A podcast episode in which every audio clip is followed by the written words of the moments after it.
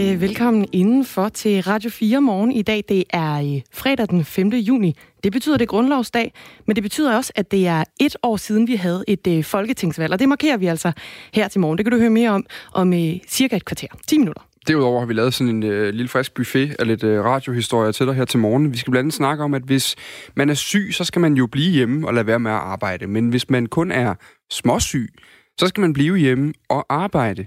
Det mener flere sjællandske borgmestre, men øh, det her forslag det møder kritik fra fagforeningen HK. Det handler simpelthen om tillid til, at medarbejderen arbejder, når medarbejderen kan, lyder det derfra. Vi taler med borgmester i Ringsted, Henrik Hvidesten, i løbet af morgenen. Og øh, efter afroamerikaneren George Floyd, han døde efter en øh, voldsom anholdelse i Minneapolis i USA, der er mennesker over hele verden gået på gaden for at gøre opmærksom på minoriteters rettigheder og det, der bliver kaldt systematisk racisme, blandt andet hos politiet. Vi spørger direktøren i øh, Danmark, der er en interesseorganisation for minoritetsetniske danskere, om der også er et øh, problem her i Danmark. Og så var vi lige kort inde omkring nyheden i går, men vi skal have den uddybet i dag. Det handler om øh, den øh, treårige britiske pige, Madeleine McCann, som forsvandt, da hun var tre, ja, hun forsvandt i 2007 fra en ferielejlighed i Portugal. Siden har sagen øh, udviklet sig til den mest omtalte forsvindingssag i nyere tid. Men måske er mysteriet nu tættere end nogensinde på at blive opklaret. Tysk politi mistænker en 43-årig pædofil tysk mand for at stå bag kidnapningen og drabet på Madeleine McCann. Og de ved, at han opholdt sig på gerningsstedet den aften, den lille pige forsvandt. Vi ser nærmere på bevisbyrden mod den uh, tyske mand. Det gør vi med tidligere efterforskningsleder i rejseholdet, Kurt Krav. Det er klokken cirka 20 minutter i syv. I studiet i dag er Dan Grønbæk og jeg selv, Dagmar Eben Østergaard. Klokken den er blevet 7 minutter over 6. Og vi starter i Sverige, fordi befolkningens tillid til både politikere og sundhedsmyndigheders evne til at håndtere øh, coronasmitten, den er altså dalende i øjeblikket. Det viser en øh, ny meningsmåling for øh, tv-stationen SVT, øh, og det er et fald på næsten 20 procent. Og det er jo sjovt, fordi vi, altså, grund til, at vi har talt meget om det, det er fordi, der jo har været de her forskelle mellem den danske håndtering af corona og den svenske håndtering af corona. Så en brugstrøm Mette Frederiksen over for Anders Tegnell i, øh, i, i Sverige. Øh, kun 45 procent af svenskerne stoler nu på, at regeringen faktisk kan håndtere epidemien. Jesper Sølk, han er freelance-journalist, han bor i den svenske hovedstad Stockholm, og så er han med, øh, med på en telefon nu. Godmorgen, Jesper Sølk. Godmorgen. Sverige har nu, eller har jo længe fået kritik for deres høje smittetryk af andre lande. Hvorfor, øh, hvorfor er det først nu, at øh, svenskerne i så høj grad begynder at miste tillid til deres regering? At der har hele tiden været kritik af den svenske regering, men det er klart, at nogle af de tal, vi ser nu, det er et øh, skifte også i debatten i Sverige. Og der er flere, der er flere ting i spil her. Øhm, der er blandt andet, at der er mange, der føler, at regeringen har gemt sig lidt bag sundhedsmyndighederne. Det har jo været meget ekspertdrevet, så at sige, i, i Sverige, hvor at øh, folkehelsemyndighederne har stået forrest. Det er derfor, vi har set den nu nærmest verdensberømte Anders Tegnell, altså statsepidemiologen, stå forrest hele tiden. Der er mange, der har følt, at, at regeringen har gemt sig lidt øh, bag, bag ham øh, mm. og bag sundhedsmyndigheden og ikke rigtig taget ansvar. Så har der været rigtig mange problemer med øh, testning. Øh, man har tidligere lovet, at det skulle være op mod 100.000 svenskere, der skulle testes om ugen. Der er man overhovedet ikke øh, endnu. Man er nærmere sådan i omkring de 35.000 og så er der en del spørgsmål, som, som folk mangler svar på, som et helt konkret et. Hvor lang tid skal ældre svenskere sådan set holde sig hjemme helst? Øh, der er rigtig mange, som har, har holdt sig isoleret, fordi det er det, der er anbefalingen for nogle af de svageste, mest sårbare i, i samfundet. Men der er ligesom ikke et, et, et klart svar på, hvornår de ting så ligesom går væk. Hvornår kan man komme tilbage til også en hverdag for dem. Så der er en række, række ting, som spiller ind her. Og vi kan lige tage en øh, ordentlig bunke tal her, øh, for lige at blive klog på, hvordan det egentlig ser ud. Altså i Danmark, der er der omkring 35 øh, nye smittet om dagen. Det tilsvarende tal for Sverige, det svinger mellem 300 og 700. Onsdag kom der over hele øh, 2.214 nye smittet i statistikken. Sverige har knap 4.600 coronadødsfald. Det er otte gange så mange døde som i Danmark, og det er altså i en befolkning, der er knapt dobbelt så stor som den danske. Forleden der offentliggjorde det svenske statstv en øh, undersøgelse, der viste, at opbakningen til politikere og sundhedsmyndigheder, som sagt, er, er dalende. Der er jo noget interessant i det her, Jesper Sølger, det er, at det er tilliden til regeringen, der er dalende, selvom det jo er sundhedsmyndighederne, der øh, øh, øh, øh vidt og bredt er det blevet fortalt, at det er dem, der laver strategien og udfører strategien. Hvorfor får øh, politikerne skylden her nu? Jeg tror, det hænger sammen med, at den politiske diskussion sådan set også er blevet mere åben. Man har haft en, en form for øh, borgfred i, i Sverige. Og så tror jeg så snart, at øh, politikerne, nogle af oppositionspolitikerne, ligesom åbner op, så bliver skyttet, eller bliver ammunitionen ligesom rettet mod regeringen og i mindre grad myndighederne. Man har i, i Sverige en meget, meget stor tillid til myndighederne. Man har en lang historisk tradition for, at myndigheder og embedsmænd har en ret stor rolle i, hvordan ting kommer til at spille sig ud. Øh, og det er også det, vi ser her i øh, under coronakrisen, og også derfor, at, at politikerne jo ikke går efter Anders Tegnell og Johan Carlsen, hans chef. De, de retter deres skyds mod regeringen. Og jeg tror, det er noget af det, vi kan se nu her i øjeblikket, hvor der er flere oppositionspolitikere, der over den seneste uge specielt specielt, har virkelig sådan skruet op for retorikken og for øh, kritikken. Øhm, det, det gælder både øh, som det store oppositionsparti, øh, Moderaterne, men også Sverigesdemokraterne, nogle af de øh, samarbejdspartier, som der er med Socialdemokraterne. Og jeg tror simpelthen, at, at folk ser den her debat, og så begynder de at tænke, åh oh ja, det er også rigtigt. Her er det parti, jeg normalt stemmer på, det er det da også ret i. Og så tror jeg, man kan se nogle af de ting afspejlet, fordi vi har jo set, at, at Sverige har stået sammen i meget, meget stor grad om den strategi, de har haft indtil videre. Vi kan lige prøve at tage et øh, klip her, det med, med Anders øh, Tegnell. Prøv lige med. Det hade ju förstås varit bra om vi hade kunnat skydda äldreboendena bättre så vi hade mindre dödsfall där. Eh, det hade förstås också kunnat vara bra om vi hade kunnat komma igång med testningen ännu snabbare än vad vi har gjort. Han siger blandt andet at vi kunne med fordel have beskyttet ældreboliger bedre, så der havde været færre dødsfald og gerne øh, testet hurtigere. De svenske myndigheder, øh, sundhedsmyndigheder er ofte repræsenteret ved netop ham her, chefepidemiologen Anders Tegnell, som vi hører her. Øh, tilliden til, til sundhedsmyndighederne, som hedder Folkhälsomyndigheten i, øh, i Sverige, er på 65 procent, og den er også Øh, faldet, dog ikke lige så drastisk som, øh, som til politikerne. Betyder den her manglende tillid, Jesper Sølg, at Sverige så er på vej til at ændre på deres strategi i forhold til corona? det, det gør det ikke. Øh, tværtimod vil jeg sige, øh, svenskerne har øh, stået fast på den tilgang, de har haft indtil videre. Der er intet, der tyder på, at de øh, pludselig nu her vil begynde at lukke en masse ting ned. Øh, faktisk øh, besluttede de i går at åbne op for, at øh, de interne rejserestriktioner, der er i Sverige øh, i øjeblikket, hvor at, øh, man anbefaler det maks to timer i bil fra hvor man bor, man må rejse, de bliver hævet her fra midten af, af juni. Så hvis man er frisk, øh, hvis man ikke har nogen symptomer, så er der sådan set frit øh, gelejde rundt i, i Sverige. Jeg tror også, man skal passe på med at sige, at, at der ikke er opbakning. At de her tal er et udtryk for, at, at opbakningen til sundhedsmyndighederne de er ved at at forsvinde. Det tror jeg simpelthen ikke er tilfældet. Jeg tror, der er kommet en, en større debat, men jeg synes egentlig, det bemærkelsesværdige er, at når vi har de tal, som vi har i, i Sverige i øjeblikket, hvor, at, øh, som du også var inde på, dødstallene er en del højere, end vi ser i resten af Skandinavien. Antallet af indlagte på intensivafdelinger også en markant højere, men stadig ser vi de her øh, tal op omkring øh, 60-70 procent af svenskerne, som bakker op om sundhedsmyndighederne. Det synes jeg egentlig er ret bemærkelsesværdigt. Og det tror jeg blandt andet hænger sammen med noget af det, som du også øh, spillede i, i klippet her. Anders Tegnell, sundhedsmyndigheden, har været meget åbne omkring de steder, hvor de ved allerede nu, at de har fejlet. Det er jo blandt andet så i forhold til ældreboliger og plejehjem. Man har været meget åben, meget selvkritisk overfor, at man ikke har været gode nok til at, at holde smitten ude fra øh, ældreboliger, simpelthen beskytte nogle af de svageste i, i samfundet. Jeg tror, at den åbenhed omkring de fejl, man har begået undervejs, de ting, man har lært, også noget af det, som gør, at øh, mange i Sverige stadig har tillid til, at svenskerne, øh, de svenske sundhedsmyndigheder forsøger så godt de kan, og de arbejder med den viden, de har på et givet tidspunkt. Vi har også tidligere i den her coronakrise talt med dig, Jesper Sølg, derovre fra, fordi der jo har været det her, øh, der, der er sådan et, et, andet, øh, et andet syn på tingene på sådan nogle kriser her i Sverige. Man jo arbejder meget mere ud fra, fra myndigheder og fagpersoner, end ud fra en politisk øh, øh, holdnings- eller stillingstagen på en eller anden måde. Og, og har, nogen vil sige, at man har mere respekt for fagligheden, når man skal håndtere sådan nogle kriser som den her. Sådan det overliggende, det her med, at man, man kigger mod øh, Anders Tegnell og fagfolkene, i stedet for at kigge mod politisk handling med det samme. Er det noget, der kan ændre sig på baggrund af det her? Altså, kan der være, er, er, er der være noget af det her, der peger på et paradigmeskifte, eller, eller er det bare øh, business as usual? Det er svært at se. Øhm, nu må vi jo se, hvor, hvor det ender. Altså, jeg tror også helt, at man skal passe på med at konkludere for tidligt. Mm. Øh, altså, pandemien var noget tid endnu. Vi ved ikke, hvad der kommer til at ske i en anden runde. Der er en masse ubesvarede spørgsmål.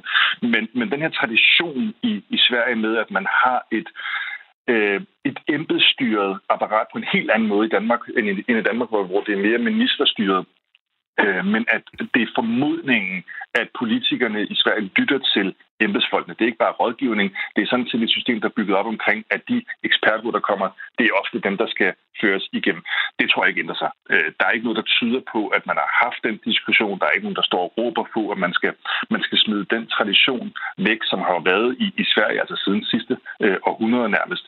Den, den tror jeg står fast. Men det, der kommer til at ske, helt sikkert, det er, at der kommer til at komme en kæmpe diskussion af, hvordan man har håndteret øh, coronakrisen. Men ikke på sådan en, en ophedet måde. Det bliver på sådan en meget svensk, afdæmpet, øh, nordisk, øh, lidt tilbageholdende måde, hvor der bliver nedsat en kommission på et tidspunkt, og så kommer man til at gå igennem alle detaljerne, og så tage en diskussion stille og roligt, hvor der også er folk, som Anders Tegnell, som vil komme til at erkende nogle fejl, de har begået, men det kommer til at være på sådan en en afdæmpet, fornuftig, øh, ikke skinger øh, måde at klart en vurdering, når man ser på diskussionen nu her, mens vi står midt i det.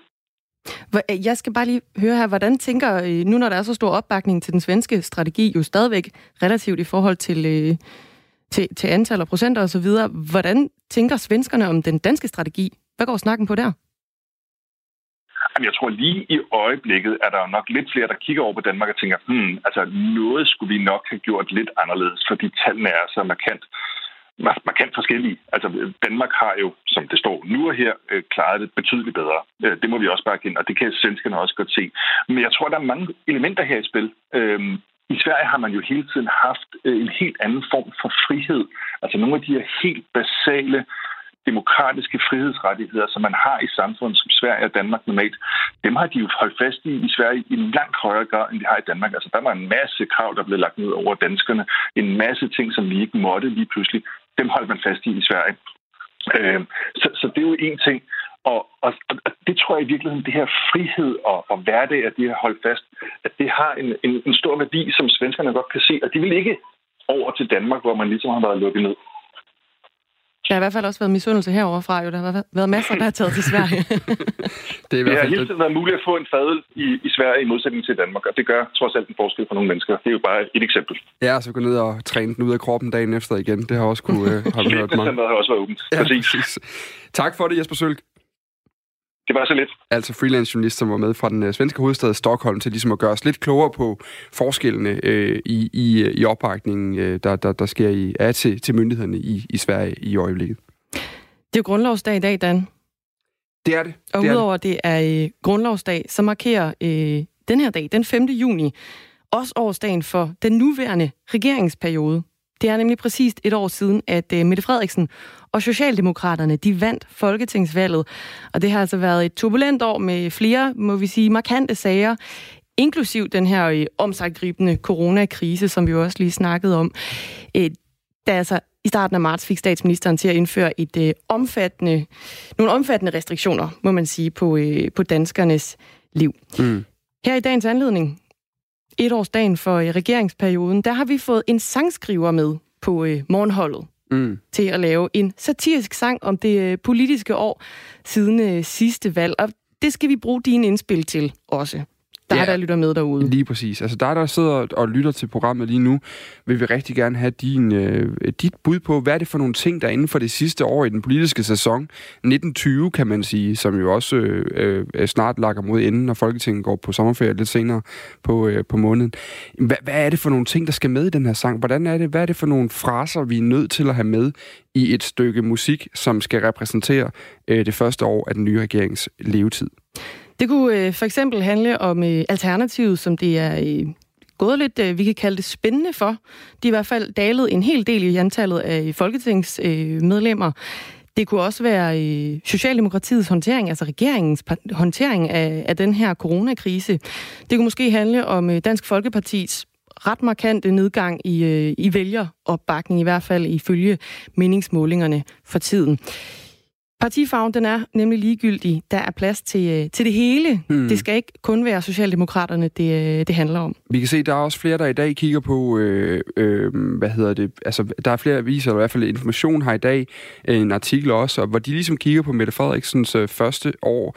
Og der er noget af det, de har fundet ud af, det er, at øh, de skriver blandt andet deres underrubrik, altså deres øh, tekst under overskriften, at det er et år siden, at Mette Frederiksen vandt regeringsmagten. I dag står hun som en stærk politisk leder, ikke blot på grund af coronakrisen, men i mindst lige så høj grad fordi hun med en række forandringer i statsministeriet har grebet magten og ikke via tilbage for embedsværket.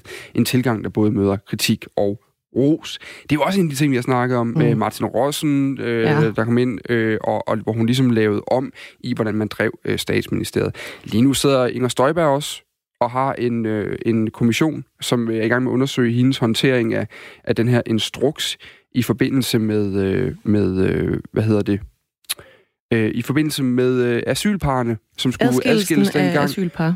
Brød man øh, lovgivningen, da man gik ind og adskilte generelt, og var det overhovedet intentionen, eller gjorde hun en ting internt, og bare sagde, hun gerne ville adskille generelt ud til osv.? Det er jo også en politisk sag, vi har talt meget om. Vi har allerede fået en sms med nogle bud. Dan, det er gået hurtigt. Der er en, der gerne vil have, at øh, Paludan og lukningen af 24-7 skal med i den her øh, sang, der markerer etårsdagen for regeringsperioden. Øh, så er der også, og han skriver også, eller vedkommende skriver også, at øh, han gerne vil have Joy Mogensens bindegale udtalelser med. Ja. Det drejer sig måske om det her i forbindelse med coronakrisen, og at man ikke skulle snakke om kultur. Jeg ved ja, ikke, hvilke der... bindegale udtalelser det er, der henvises til, men det kunne måske være, øh, være det. Du kan i hvert fald, ligesom vedkommende her har gjort, skrive ind til os på 1424. Du starter din sms med R4, og så samler vi altså øh, inspiration til bunke til når øh, sanger og sangskriver Karina Willumsen i løbet af morgenen sidder og arbejder med den her sang. Mm. Øhm, det vil vi rigtig gerne have for dig. Og øh, så er det altså noget, vi sådan ligesom stille og roligt øh, samler op på i, øh, i løbet af, af morgenen. Og så satser vi på, at vi har sangen øh, mellem 8 og 9 på et eller andet tidspunkt, alt ja. afhængig af, hvordan det går med skrivningen af den. Det bliver mega godt. Ja, det tror jeg også. Det kan det i hvert fald godt blive. Grine Willumsen er jo god til at skrive sådan nogle sange. Hun har, øh, hun har faktisk øh, slået lidt igennem på netop at lave den her øh, øh, satiriske, politiske øh, sang. I 2016, der debuterede hun med et øh, politisk satirisk album, der hed Sociale Rekvisitter. Og øh, inden da, der var hun blevet kendt i offentligheden for en hyldesang, der hed Mig og min genetik, som var skrevet til øh, Liberal Alliances Joachim B. Olsen dengang. Det er i hvert fald øh, noget af det, vi markerer i dag, og danser der også en øh, ting, det også er i dag jo. Der er flere ting, der falder sammen. Grundlovsdag, etårsdagen for øh, regeringsperioden, og så er det fars dag. Ja. Den glemmer man tit. Ja, det gør man. Inklusive jeg selv. Det har du fuldstændig ret i, men det er, øh, ja, det er også i dag. Det ved jeg faktisk Du forventer ikke, at der kommer nogle... Øh, er det en pakke chokolade eller en chokolade eller sådan noget, man giver? nej, det, det tror jeg, jeg tror lidt... Øh, nej, det, det tror jeg, jeg vælger ikke at, øh, at gå med på. Nå, uanset hvad, øh, det er i hvert fald en af de ting, der... Øh, der vi skal have kigget på øh, i løbet af, af morgenen. Altså med, men kom med din indspil. Øh, der er så en, der skrev, du havde lige, lige præcis ham her, der skrev på sms'en, eller hende her, der skrev på sms'en lige før, med Joy Mogensens spændegale udtalelser, at vi ikke helt, øh, der kunne være flere, der kunne, der kunne ryge i den kategori, hvis man var imod det. Øh, der skriver han, eller vedkommende, are you kidding me? Hver gang hun åbner munden, er det jo vrøvl. Det, den kunne man overveje, om den skulle med. Der kan være mange andre ting. Øh, eksempler kunne være, som sagt, Alternativets øh, formands- eller forpersons øh, skifte. Øh, det kunne også, som sagt, være, øh, være Inger Støjberg-sagen. Det kunne være andre ting. Skriv ind til os. 1424. Start din sms med R4. En anden vigtig historie i dag, Dagmar, den handler om, øh, om coronavirusen faktisk, altså om, om behandling af øh, sygdommen covid-19, som øh, jo lander på bagkant af øh, smitte med coronavirus. Øh, fordi for nogle uger siden, der havde vi blandt andet øh, Donald Trump, øh, den amerikanske præsident, som flere gange var ude at advokere for det her malariamiddel, som hed øh, hydro, øh, hydroxyklorokin, mener jeg det var, øh, og for den virkning, og at han selv brugte det, sagde han jo.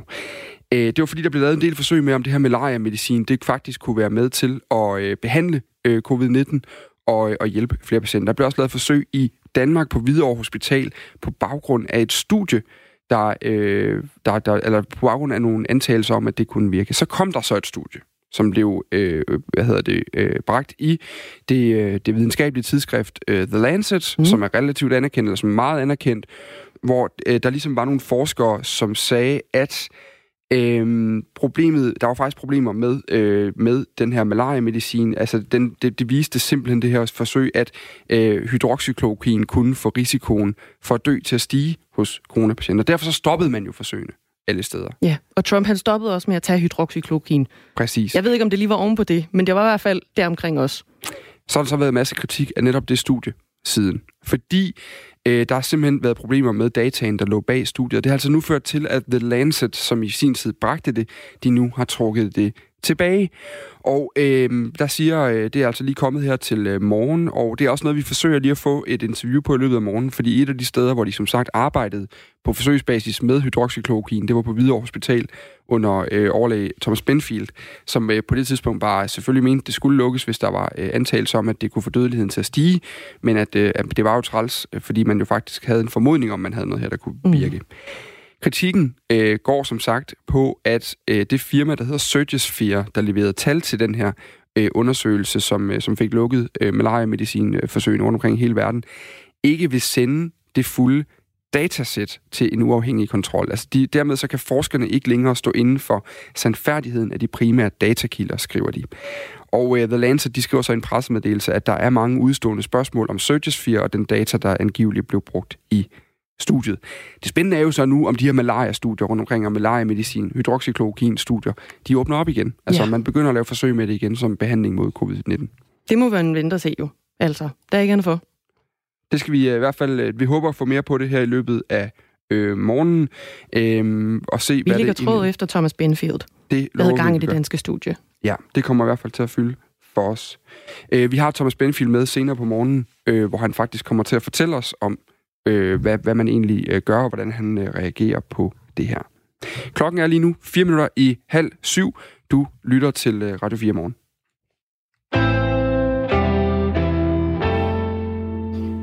Vi har øh, fået en sms mere på den her sang, vi skal øh, have Ja. lavet. Ja, fedt. Det er rigtig dejligt, at øh, I byder ind derude. Det kan du også gøre. Hvis du ikke har gjort det endnu på 14 24, skriv R4, et mellemrum, og så øh, din besked. Der er en, der skriver, godmorgen. Det er Paul, der skriver med venlige hilsner. Et ord, der absolut må være med i øh, dagens sang. Arne. Arne selvfølgelig. Ja, Men hvornår er det Arnes tur? det er rigtigt. Det, der er blevet snakket om, de, øh, de brugte jo Arne i valgkampen, Socialdemokratiet, op til sidste valg, som de vandt. Øh, så har han jo efterfølgende også, det har jo, det, når man siger noget, så har det jo med at, at komme tilbage og ramme en. Og det er jo, at folk så er blevet ved med at spørge ind til, øh, hvad, hvad, hvad, hvad skal der egentlig ske med ham og Arne der, og hvornår er det egentlig, vi gør noget for ham. Der er også en, det her, der er allerede lidt i gang med at digte, tror jeg. Ja, Dagmar. Der er en, Spændende. der skriver, EM-motorvej fra Jyllands navle til enden kunne nogle middelalder, middelalder, middelalderne politikere ikke distrahere sig selv væk fra. Måske vedkommende selv var lidt forstoppet og bare ville åbne vejen ud. Det lyder som øh, noget kritik af de der øh, motorvejsprojekter. Nu øh, googler jeg lige samtidig. Jamen, jeg tror, jeg det tror, er altså jeg, godt, man er multitask. Ja, lige præcis. øh, men, men det kunne godt være en, øh, en ting, der også skulle med. Vi har Ja. jo egentlig også snakket meget om tog i år. Er det, ikke? det har jeg da også fornemmelsen af, at det er noget, der har fyldt meget, ikke? Jo. Altså hele DSB og hvordan og hvorledes det nu går med altså hele projektet omkring, hvordan DSB skal køres for fremtiden. Mm, præcis. Der har været nogle udfordringer omkring nogle, øh, nogle signaler, nogle, noget digitalisering af, af nogle togsignaler. Det er, det er selvfølgelig den midtjyske motorvej fra Viborg til Haderslev, tror jeg, der bliver talt om her. Det var jo den, øh, Venstre havde talt meget om før, øh, og øh, før valget sidste gang, og hvor man var lidt øh, nervøse for, om det ville gå helt i stå, når øh, det var øh, de røde, der overtog øh, regeringsmagten. Den kan også ryge med i øh, boksen til øh, Karina Willumsen. Øh, spørgsmålet er, om vi skulle have, øh, om der måske også skal noget med om den her øh, George Floyd-bevægelse lige nu. Dagmar? Jeg prøver lige at se, om ikke vi kan få noget, øh, få noget lyd på her. Det er jo da George Floyd, ham, den øh, amerikanske, hvad hedder det, øh, mand, den afroamerikanske mand, han, øh, han er jo blevet øh, bisat nu, Ja. simpelthen. Øh, og nu har vi lige en lille smule øh, lyd her. has been the story of black folks. Because ever since 401 years ago, the reason we could never be who we wanted and dreamed to be in is you kept your knee on our neck.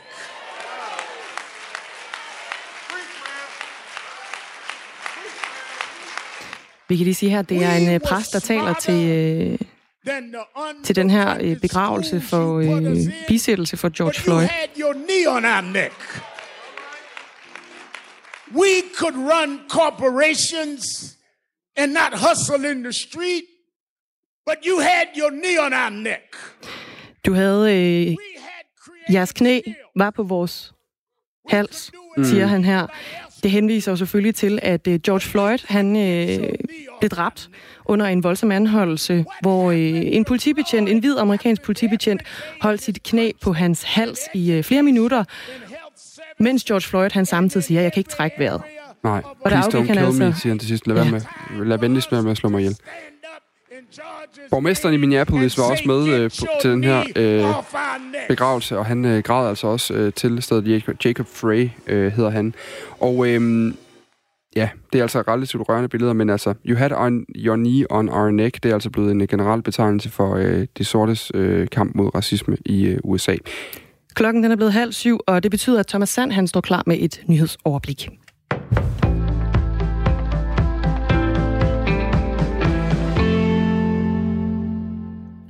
De seneste måneder har Fødevarestyrelsen indberettet flere sager til EU-kommissionen om coronarelateret markedsføring af kosttilskud og fødevarer. Ifølge styrelsen er der ikke belæg for at sælge fødevarer og påstå, at de kan forebygge eller kurere coronavirus. Reklamerne er derfor ulovlige og vildleder forbrugerne, det skriver Jyllandsposten. Fra dansk side er det Fødevarestyrelsens rejsehold, der deltager i en fælles EU-aktion mod ulovlig coronarelateret markedsføring af fødevarer. Siden starten af april er der herhjemme blevet indberettet 12 sager. Af dem er syv allerede færdigbehandlet af Fødevarestyrelsen og har resulteret i bøder. Og det er problematisk, mener Fødevareminister Mogens Jensen. Jeg synes, det er øh, et, et stort problem, at øh, der er nogen, der forsøger at, at udnytte folks frygt for øh, coronavirus, og så sælger øh, produkter, som jo i værste fald øh, kan øh, betyde, at, at folk tror, at de er bedre beskyttet mod coronavirus, øh, og så slækker de øh, på, på retningslinjerne i forhold til at holde, holde afstand og vaske hænder, og udsætter sig selv og andre for, for endnu større smitterisiko. Det er uacceptabelt, og, og, og det skal stoppes. Mogens Jensen opfordrer samtidig til, at borgerne giver lyd, hvis de støder på den type reklamer. Der er en helt klar opfordring fra mig til, at hvis der er nogle borgere, der ser øh, den her øh, type øh, reklamer, som virker for god til at, at være sand, så skal de øh, anmelde det til Fødevarestyrelsen, så vi kan få øh, stoppet de øh, ulovligheder. Det vil give store besparelser for danske familier, og det vil sætte gang i øget økonomisk aktivitet, hvis Venstres forslag om at halvere momsen i resten af i år bliver realiseret. Det siger Mads Lundby Hansen, der er cheføkonom i den borgerlige liberale tænketank Cepos, som har lavet beregninger på forslaget. Fordelen er selvfølgelig, at det generelt vil stimulere øh, forbruget i 2020, sætte gang i den økonomiske aktivitet og også have en øh, positiv øh, beskæftigelseseffekt. Venstre foreslog i maj, at momsen skulle halveres fra 1. juni og året ud. Momsen skal i henhold til forslaget således udgøre 12,5 procent i resten af 2020. Ifølge Mads Lundby Hansen vil priserne falde med cirka 10 procent, når momsen bliver sat ned fra 25 procent til det halve. Den besparelse, hvordan bruges den? Øh, ja, den bruges øh, enten på opsparing, øh, eller også på, at man handler yderligere ind. Og spørgsmålet er så, hvordan tvistet bliver. Der er det min forventning, at øh, en betydelig del af, af besparelsen vil gå øh, til øh, forbrug. Tysklands forbundskansler Angela Merkel tilslutter sig de verdensledere, som fordømmer den sorte amerikaner George Floyds død i politiets varetægt. Drabet på George Floyd er forfærdeligt. Racisme er noget frygteligt noget, siger Merkel. Det amerikanske samfund er meget polariseret, siger Merkel i et tv-program på ZDF ifølge nyhedsbruget DPA. George Floyd døde under en anholdelse, hvor en hvid politibetjent i over 8 minutter pressede et knæ ned mod hans hals. Retsmedicinere har fastslået, at Floyd døde af iltmangel. Hændelsen, som blev optaget på en mobiltelefon, har udløst store protester over hele USA. Adspurgt om USA's præsident Donald Trump har et medansvar for polariseringen, svarer Merkel, at hans politiske stil er kontroversiel. Trump har blandt andet truet med at sætte militæret ind for at få stoppet demonstrationerne, som i flere tilfælde har taget en voldelig drejning med ildspåsættelser og plyndringer af butikker. Til morgen endnu regn i Nordjylland og stedvis i de østligste egne, men ellers klarer det op, og der kommer lidt sol og efterhånden nogen sol, dog med enkelte byer. Temperaturer mellem 12 og 16 grader.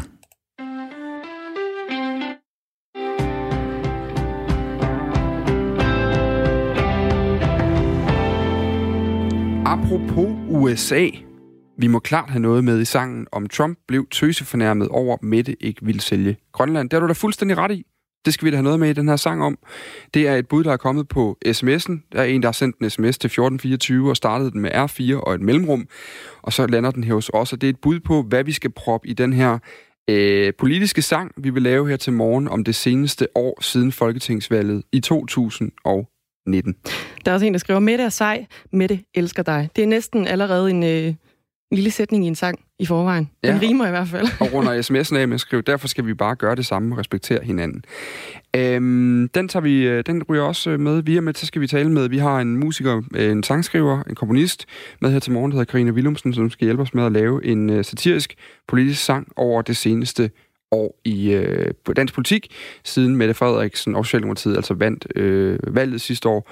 Mener, de havde 91 mandater mod øh, 80 ja. på den anden øh, fløj dengang. Så det var en relativt klar øh, rød sejr, kan man sige, hvis man skal gøre det til sådan en sportsting, øh, det her øh, politik. Du kan jo også øh, byde ind derude til 1424. Så skriver du R4 et mellemrum, og så er dit bud på, hvad det er for en politisk sag, eller hvad det er for en ting, du mener. Et ord, et eller andet, hvad det nu kunne være, du gerne vil have med i den her sang der mm. på en eller anden måde beskriver det seneste år i politik i Folketinget i Danmark.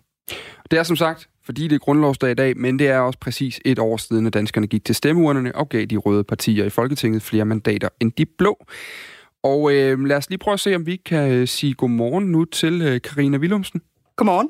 Godmorgen. Perfekt, Godmorgen. du er landet derovre. Det er i hvert fald. Du sidder i København, vi sidder i vores studie i øh, Aarhus. Der skal jo være arbejdsro, så du skal ikke sidde ved siden af os herovre. Vi Lige snakker præcis. øh, vi har inviteret dig i radioen i dag for at hjælpe os med at fejre den her etårsdag for Folketingsvalget. Et år med øh, Mette og de Røde. Og du er øh, musiker, komponist og sangskriver, og har tidligere lavet øh, den her type satiriske politiske sange. Hvad øh, synes du om opgaven, det der med at skulle lave en sang, der ligesom øh, indkapsler et år? Jeg synes, det er en, øh, jeg synes, det er en sjov opgave. Jeg synes, det er en stor opgave. Jeg kommer til at få brug for meget hjælp fra lytterne, tænker jeg. Vi har brug for al den inspiration, vi kan, øh, vi kan få. Jeg synes, det er sjovt at finde ud af, hvad vi kommer frem til, der egentlig er sket på det her år. For der er jo sket utrolig mange ting. Ja, fordi altså, vi kan jo et eller andet sted... Øh, vi kan jo lige, Emil, lad os lige prøve at komme i stemning. Vi kan prøve at høre nogle lydbider, skal vi ikke det? Jo, det øh, synes vi jeg. Vi har fundet lidt her. Øh, vi kan starte med lige at høre den her. Det er, for at være ærlig, lidt... Øh mærkeligt. Øh, men jeg vil gerne sige uh, tak. Tak for alt til de fleste. Tak til alle for det meste. Det var tidligere statsminister Lars Løkke Rasmussen, der sagde farvel til øh, Venstres landsmøde i november, efter det her ledelsesopgør i, øh, i Venstre. Så har vi også øh, sådan lidt her. Øh, jeg er rigtig ærgerlig over, at Folketingsgruppen melder sig ud. Øh, jeg er helt sikker på, at vi kunne have fået et samarbejde op at stå, hvis de havde valgt at, at acceptere mig som politisk leder. Og det har de jo så ikke gjort, og jeg har fuld respekt for, at de så vælger at gøre noget andet. Og det, der så er vigtigt for mig at sige, det er jo, at, at alternativet består politikere forgår, kan man sige, men Alternativet består jo som parti, og vi er så meget stærkere, end dengang vi skulle stiftes. Det var øh, Josefine Fock, øh, der øh, altså bliver ny leder af Alternativet, men hun mister altså stort set hele sin folketingsgruppe herunder også partistifter Uffe Elbæk. Og så har vi lige fået en sms, den er fra Silas med en venlig hilsen. Han siger, at øh, han gerne vil have de her nordkoreanske tilstande på DR med skolebørn til Mette F. Det er en øh, rose til en øh, rose, siger han. Og øh, vi har også lige et klip af den her unge hyldest til øh, Mette Frederiksen. En rose Nå. til en rose. Danmarks bedste statsminister. Ja, det, der er gang i den der, var. Fantastisk. Hvad siger du til budene? Ah, men altså, jeg, jeg ved jo ikke, hvad I skal bruge mig til. De rimer jo allerede i øh, øst og vest. tak for alt til de fleste. Tak for alt for det meste, og alternativet består, nej, hvad står alternativet består politikere for går. Altså, det er jo fantastisk. Du er godt i gang, så ja, nogle gode udgangspunkter. Jamen simpelthen, og så Danmarks øh, bedste statsminister. Det kan jo kun, øh, det kan kun blive en, øh, det kan kun blive en spændende sang. Det, det interessante i det her, det er jo, øh, vi har også her i morgen, allerede her til morgen, vi har kun sendt i 38 minutter, men allerede fablet en smule om, hvad det egentlig er, man skal byde ind med til os. Men, men hvis du ligesom skal, skal, skal ramme øh, hvad kan man sige, essensen, definitionen af den gode sådan, øh, politiske begivenhed, som gør sig godt i sådan en satirisk sang. Hvad, hvad, hvad er det så, der ligesom skal være til stede for, at den er god? En, øh, en god politisk sang skal jo indeholde en, øh, en kritik øh, som skal leveres på en måde, så dem, som ikke synes om kritikken, også synes, at den er værd at lytte til. Det plejer at være sådan, jeg synes, sangene fungerer bedst, hvis, hvis jeg kan få alle til at smile af sangen, også dem, der øh, synes, at, øh, at det, er lige, det er lige for meget, det her. Så har, så har man ramt en god politisk sang. Udmærket. Det må være missionen her til morgen. Lige præcis. Vi, vi kan jo lige sige, altså vi tjekker ind hos Karina en gang imellem i løbet af udsendelsen, for lige at høre, hvordan det går med uh, sangen. Uh, du kan lige få de bud, vi allerede har fået på sms'en. Der er en, der skriver uh, et ord, der absolut må med i dagens sang. Det er Arne. Arne, yes. yes. Godt bud. Så er der en, der har budt ind med den her uh, jyske motorvej, det her motorvejsprojekt, der var fra uh, Viborg til Haderslev. Den er spændt på, hvordan den bliver flettet ind. Ja, men sådan noget, sådan noget transportpolitik, det er spændende som det, udgangspunkt. Og det er noget, der får sin en god. der er meget få projekter, der ikke øh, kan aftales over et stykke smørbrød, som det var i de gamle dage. Øhm, så kan det være noget med Grønland, hvor Trump jo blev tøsfornærmet, øh, som en lytter skrev over, at øh, Mette Frederiksen ikke ville sælge Grønland. Det kan jeg godt forstå, at han blev lidt fornærmet. Ja, det er også træls. Ja, det er super træls. Ja. Så er der også øh, en, der skriver øh, Paludan og lukning af 24-7, og Joy Mogensens bindegale udtalelser. Yes. Og der fik vi klarlagt, at det var alle udtalelser, tror jeg, fra Joy Mogensen, øh, lytteren her, mente. Der kom en opfølgende sms. For jeg var ikke helt sikker på, hvad de her bindegale udtalelser, det var for nogen specifikt. Nej. Det er dem alle sammen. Der er frit slag. Ja, lige præcis. Udmærket. Nå, vil du også være med til at hjælpe øh, Karina over også med at lave den her øh, politiske, satiriske sang øh, for, øh, for Folketingssæsonen øh, 1920, altså for det år, der er gået siden øh, Mette Frederiksen overtog regeringsmagten sammen med Socialdemokratiet, jamen så øh, sender os en sms ind på 1424, og start den her sms med at skrive R4. Karina, er du øh, frisk på opgaven stadig? Jeg er så frisk. Jeg glæder mig. Ja, det gør vi også. Vi ønsker dig øh, god arbejdsløst, og så tjekker vi ind igen lidt senere. Fantastisk.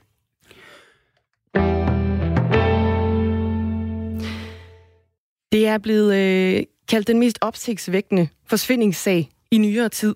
Og nu er sagen om den treårige britiske pige Madeleine McCann, der altså forsvandt fra en ferielejlighed i Portugal tilbage i 2007, muligvis nu, 13 år senere, kommet et skridt tættere på en øh, opklaring.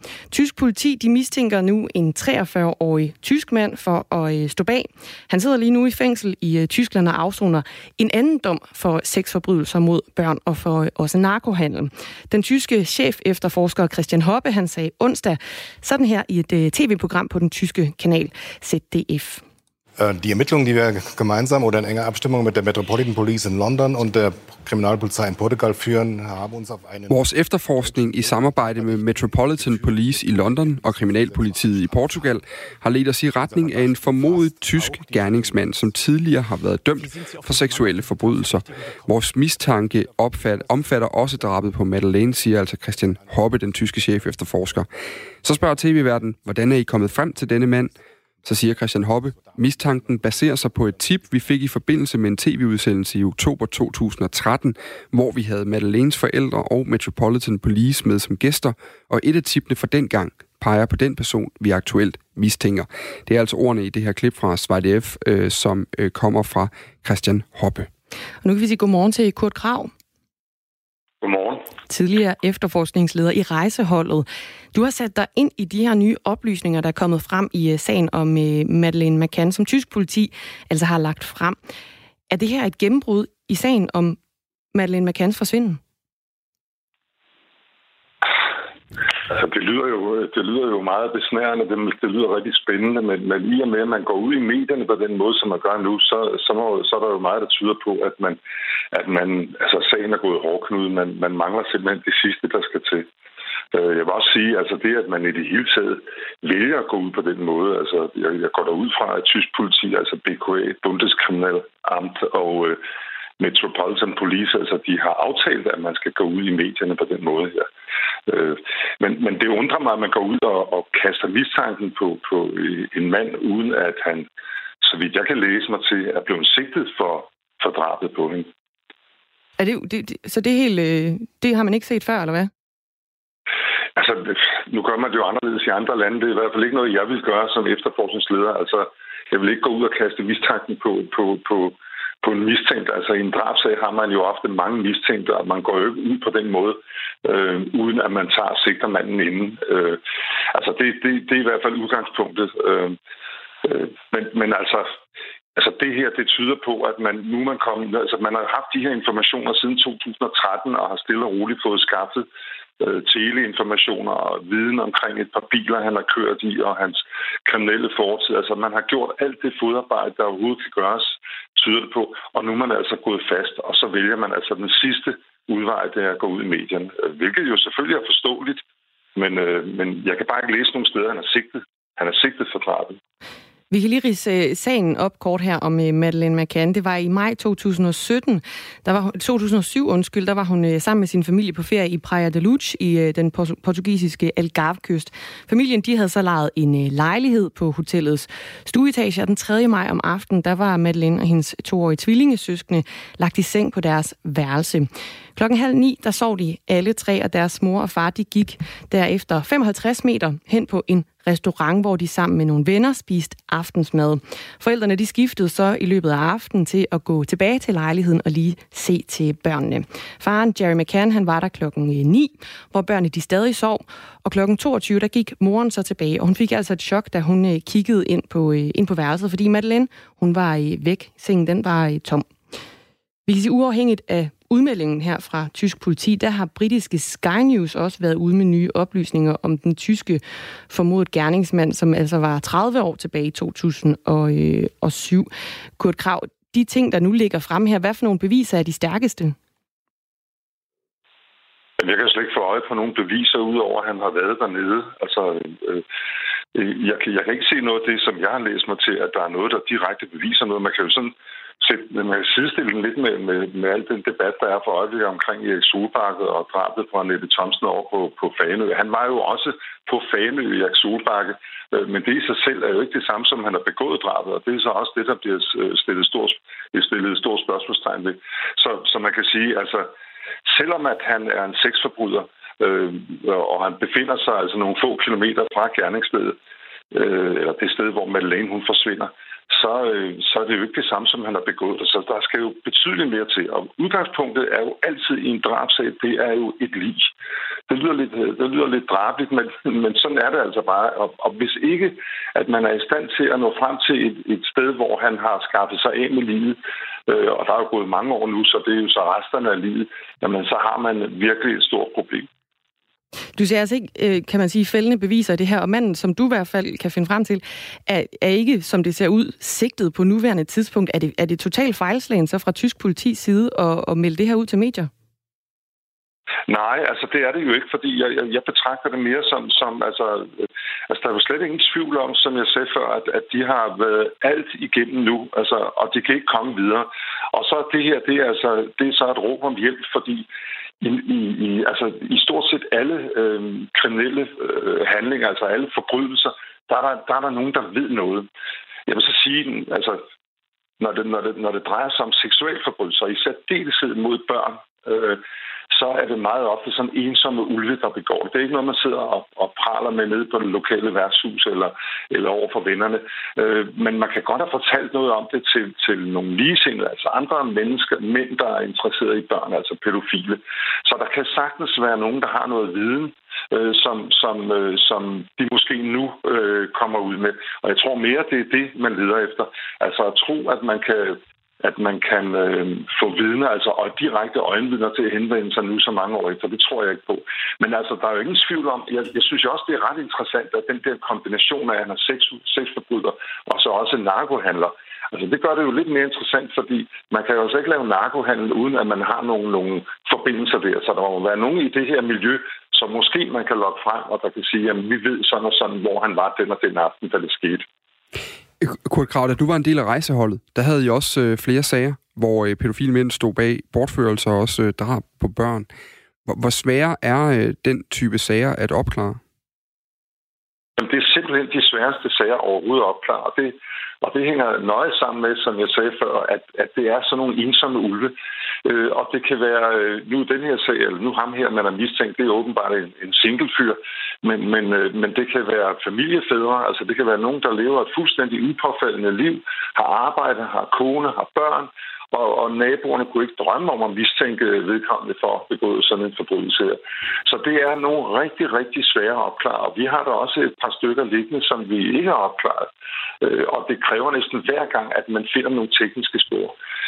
Jeg må formode, at de her to biler, han har haft rådighed over, at det er nogle biler, der er blevet fuldstændig gennemundersøgt. Altså man har simpelthen skilt mad for at se, om man kan finde noget DNA øh, fra Madeleine, og det har man så åbenbart ikke gjort, for havde man gjort det, så havde man jo det fældende bevis. Sagen den er blevet kaldt den mest omtalte forsvindingssag i, øh, i moderne tid, og undervejs der har forældrene Kate og Jerry McCann været under mistanke. I 2017, altså 10 år efter Madeleines forsvinden, var der stadig 100 tweets i timen om sagen, viser en undersøgelse fra det britiske øh, University of Huddersfield. Og en øh, meget stor del af dem, de var altså rettet mod de her forældre. Kurt Krav, hvorfor har den her sag udviklet sig, som den har, tror du? Jamen, altså, det, det, er der, det er der flere årsager til. Altså, jeg vil sige, altså, det er nogle gange, det er lidt svært, fordi meget ofte, så, så bliver det misforstået, når jeg siger det her, men, men som udgangspunkt i sådan en efterforskning, så har man altid fokus på den nærmeste familie, og i særdeleshed mor og far. Mm. Altså, statistik fra udlandet viser jo øh, også fra Danmark for den sags skyld, at når det er drab på børn ned, ned under fem år, øh, så er det meget ofte den nærmeste familie, der står bagved, så er det sjældent, det er fremme. Så det i sig selv, den statistik i sig selv, gør jo, at man har meget fokus på forældre. Det andet det er jo, når, når, når en sag den, øh, er uafklaret efter så lang tid, så ligesom med alle andre sager, så opstår der alle de her konspirationsteorier. Altså det, det er en helt naturlig ting. Det gør der altid. Øhm, og, og, så, og, så, og så stille og roligt, så accelererer det op, og så det, det som før først var et rygte, det går hen og bliver til, til vidshed. Øh, så det er helt sædvanligt. Kurt Krav, tusind tak, fordi du var med her til morgen. Velbekomme.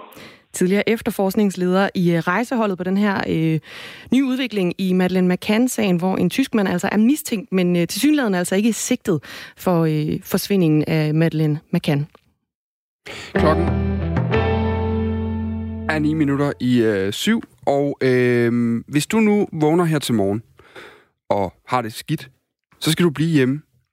Sådan er meldingen i hvert fald normalt, når man som medarbejder ringer og melder sig syg. Men i Ringsted Kommune, der kan meldingen fremover komme til at lyde, bliv hjemme, hvis du er syg, læg dig under dynen, hvis du er rigtig syg, men sæt dig lige ved computeren og arbejde, hvis du kun er småsyg. Godmorgen, Henrik Hvidesten. Godmorgen. Du er borgmester i Ringsted for Venstre. Hvordan skal en, øh, jamen lad os bare starte med det centrale, altså hvordan skal en kommunal ansat vurdere, om han eller hun er, er syg nok til at ligge i sengen, eller så lidt syg, at, øh, at vedkommende skal sidde ved computeren? Den øh, ansatte i Ringsted Kommune, og i øvrigt også, tænker jeg, i andre kommuner, skal gøre præcis det samme øh, i morgen, som øh, han eller hun gjorde i går. Nemlig, at øh, hvis man er syg, så er man syg, så skal man øh, blive øh, hjemme under dynen og prøve at gøre alt, hvad man kan for at blive rask igen.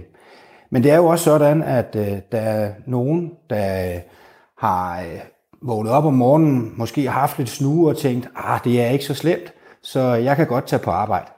Men i den situation, så skal man lige tænke sig om en ekstra gang, fordi øh, det kan jo godt være, at man godt kan tage på arbejde og passe sit arbejde på, på bedste vis, men det man bare skal huske, det er, at så tager man smitte med ind på sin arbejdsplads, og dermed så er det ikke kun en selv, der er syg, så risikerer man også at smitte sine kollegaer. I den situation, så skal man tænke over, var det bedre, at jeg i stedet for at tage ind på mit arbejde, for at passe mit arbejde på min arbejdsplads, bliver herhjemme og passer mit arbejde hjemmefra. Så det er for at få, få flere til at, hvad kan man sige, melde sig småsyge og så blive hjemme og arbejde. Det er ikke for at få flere af dem, der i forvejen melder sig syge, til at arbejde, mens de er derhjemme. Nej, det handler om, at øh, det er dem, der er lidt småsløje om morgenen og i bedste mening vælger at tage på arbejde. Øh, problemet er, at de tager jo smitte med sig på, øh, på arbejde, og er der noget, vi har lært af coronakrisen, så er det, at vi skal undgå at øh, sprede smitte, øh, sådan så at vi øh, passer på os selv og, og passer på hinanden. Og så er det måske bedre at, at lige sige til sig selv, nej, men i dag vil jeg ellers normalt være taget ind på min arbejdsplads, men i dag så bliver jeg altså hjemme og passer mit arbejde hjemmefra. Det, det kan jo, øh, hvis man skal gå kritisk til det her, så kan man jo sige, det kan jo godt lyde som en måde at få lidt flere timer ud af nogle medarbejdere på, som ellers ville have meldt sig syge. Er det, er det jeg tror faktisk, vi får flere jeg tror faktisk, vi får flere timer ud af vores medarbejdere på den her måde. Og det gør vi, fordi at øh, vi undgår at smitte hinanden. Og øh, hvis vi undgår at, at smitte hinanden, så øh, bliver, bliver ens kollega ikke øh, syg, og hvis du tager smitte med dig på, på kontoret, og det betyder, at øh, din kollega dagen efter bliver nødt til at tage en, øh, en, en, en sygedag, øh, så er man jo egentlig øh, på en eller anden måde øh, øh, årsag til, at øh, vi får et højere sygefravær. Og sygefraværet vil vi jo gerne have bragt ned. Det er jo godt for os alle sammen, både den medarbejder, der ikke bliver syg, og for øh, os som, øh, som arbejdsgiver, der, der ikke skal, skal tage imod sygemeldinger. Er, er du slet ikke bange for, at, at dine ansatte de får svært ved at skelne mellem jamen, det, man kan kalde en øvedag, og så en, en sygedag? Jamen, det skældner de ansatte jo øh, i allerede øh, i dag, øh, og det kan de sådan set sagtens finde ud af. Øh, jeg tror egentlig, der er mange ansatte, der øh, går rigtig meget op i at, at passe deres job, og derfor møder man måske lidt for meget på arbejde. Jeg beder egentlig ikke folk om at møde mere ind på, på deres arbejdsplads. Jeg beder dem faktisk om at møde mindre ind på øh, deres arbejdsplads. Og så er det jo vigtigt, at det ikke bare er mig, der beder om det her. Jeg tænker egentlig, at øh, det er vigtigt, at man får en, en snak øh, omkring det her ude på, på de enkelte arbejdspladser. Fordi der er jo stor forskel på øh, kommunale øh, arbejdspladser. Vi har i alt 2.500 ansatte i en i en kommune som, som Ringsted, mm. og der er bare forskel på at være ansat i børnehave og være ansat nede i byggesagsafdelingen. Jeres nytænkning af, af hjemmearbejde eller småsyg øh, møder kritik fra fagforeningen HK, der repræsenterer 45.000 kommunale ansatte. Ifølge formanden for HK øh, Kommunal, Line Rod, så handler det om øh, medarbejdernes rettigheder. Prøv lige lidt med her. Den rettighed, man har til at melde sig syg, det er, at så er, er man ikke til rådighed. Så når man ringer ind og melder sig syg, så er det fordi, man er syg, og så skal man ikke arbejde. Det, vi er igen tilbage ved den her skældning mellem, om man, er, om, man er, om man er syg, eller om man ikke er syg. Hvordan vil I få medarbejderne til at stå til rådighed under en sygemelding, uden at det strider mod de basale rettigheder til ikke at være til rådighed, når man er syg? Men jeg er jo fuldstændig øh, enig med HK's formand. Hvis man er syg, så er man syg, så skal man ikke møde på, øh, på arbejde. Det er en helt anden situation, jeg taler om. Jeg taler om den situation, hvor man tidligere ville have meldt sig rask, at gå på, gå på arbejde, så skal man nu stadigvæk melde sig rask, men man skal da være med at tage ind på sin arbejdsplads. Man skal i stedet for passe sit arbejde hjemmefra. Men åbner det ikke også op for, at der kan blive tvivl om, om hvorvidt man egentlig var syg nok til nu at sidde med computeren derhjemme? Altså, hvis jeg nu ringer ind og siger, ja, ved du hvad, chef, jeg har det, jeg hoster en lille smule dag, jeg tror, jeg bliver hjemme for en sikkerheds skyld, Øh, så skal jeg jo til at vægte, om jeg faktisk har det godt nok til, at jeg kunne sidde lidt med computeren, eller ikke kunne. Og det kan også blive et spørgsmål fra chefen lige pludselig, der hedder, Nå, men er du, er du syg nok til, du lige kan, altså er du rask nok til, du lige kan svare på, på lidt mails i løbet af dagen? Men jeg har kæmpe stor tillid til, til både medarbejdere og chefer. Øh, de står jo allerede i den situation i dag, hvor de skal øh, ligge derhjemme øh, under dynen, når de, når de vågner og træffe beslutninger om, er jeg for syg til at, at møde på arbejde, eller kan jeg godt øh, møde på arbejde? Nu øh, skal man lige tænke lidt over øh, en ekstra gang, øh, om man øh, også vil møde ind på arbejde for, øh, med den risiko, der er for at, at, at smitte sine, øh, sine kolleger. Fordi øh, noget af det, vi har, har lært under coronakrisen, det er jo, øh, at øh, det med at arbejde hjemmefra, det er mindst lige så produktivt og mindst lige så effektivt på mange områder, øh, som det at møde, øh, møde ind på arbejde. Jeg tror, der er kommet en meget, meget større forståelse øh, blandt chefer, blandt kolleger, øh, om at øh, en, en hjemmearbejdsdag er altså ikke det samme som en halv fridag. Henrik Hvidesten, øh, borgmester i Ringsted for Venstre. Vi har fået en sms. Øh, der er en, der spørger, om øh, der skal indsættes et dyneløfterkorps til at øh, tjekke ved sygdom. Nej, hvorfor i verden skulle det dog det? Det har vi ikke i dag, og det tænker jeg heller ikke, at det her øh, vil være, være årsag til. Øh, jeg har meget, meget stor tillid til, at øh, medarbejderne de selv kan vurdere, om de øh, er syge eller ej. Jeg taler jo heller ikke om den situation, hvor folk de øh, tidligere ville have meldt sig syge. Hvis man før ville melde, have, have meldt sig syg, så skal man stadig melde sig syg. Det er den situation, hvor man øh, egentlig melder sig rask og tager ind på sit arbejde.